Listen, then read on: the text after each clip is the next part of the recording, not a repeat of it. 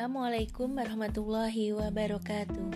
Saya Resi Sukrisnawati, peserta Latsar CPNS Pemerintah Kabupaten Tulungagung, angkatan 11 kelompok 3. Kali ini izinkan saya untuk mereview kembali materi pelatihan hari ini. Hari ini sudah memasuki agenda ketiga. Dan di agenda tiga ini, saya dan teman-teman dibimbing kembali oleh Ibu Heni Mardiningsih.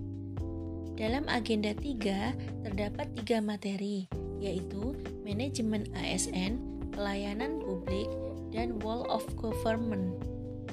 Di mana ketiga materi tersebut memiliki keterkaitan satu sama lain. Dan untuk mencari keterkaitan tersebut, Ibu Heni meminta kami mencari contoh-contoh isu yang dapat terjadi di lembaga kami yang berkaitan dengan manajemen ASN, pelayanan publik, dan WOG. Dalam manajemen ASN, kita belajar mengenai pengelolaan ASN, bagaimana menghasilkan pegawai ASN yang profesional, memiliki nilai dasar, etika profesi, bebas dari intervensi politik, dan bersih dari praktik KKN.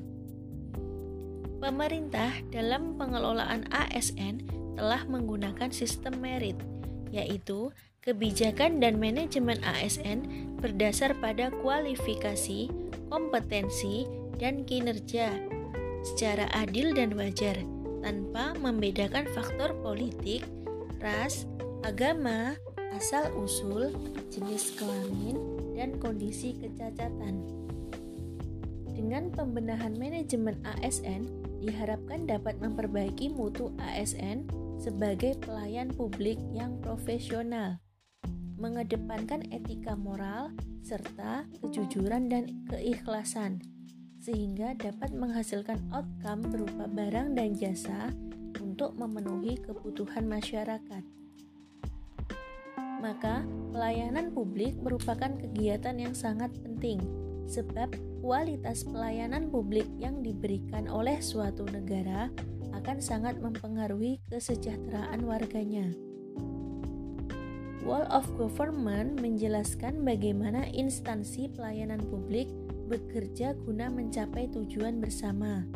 WOG menjadi sangat penting karena diperlukan sebuah sikap untuk membangun fondasi kebangsaan yang lebih mendasar, yaitu mendorong adanya semangat persatuan dan kesatuan. Demikian sedikit review yang bisa saya bagikan. Semoga bermanfaat. Terima kasih. Wassalamualaikum warahmatullahi wabarakatuh.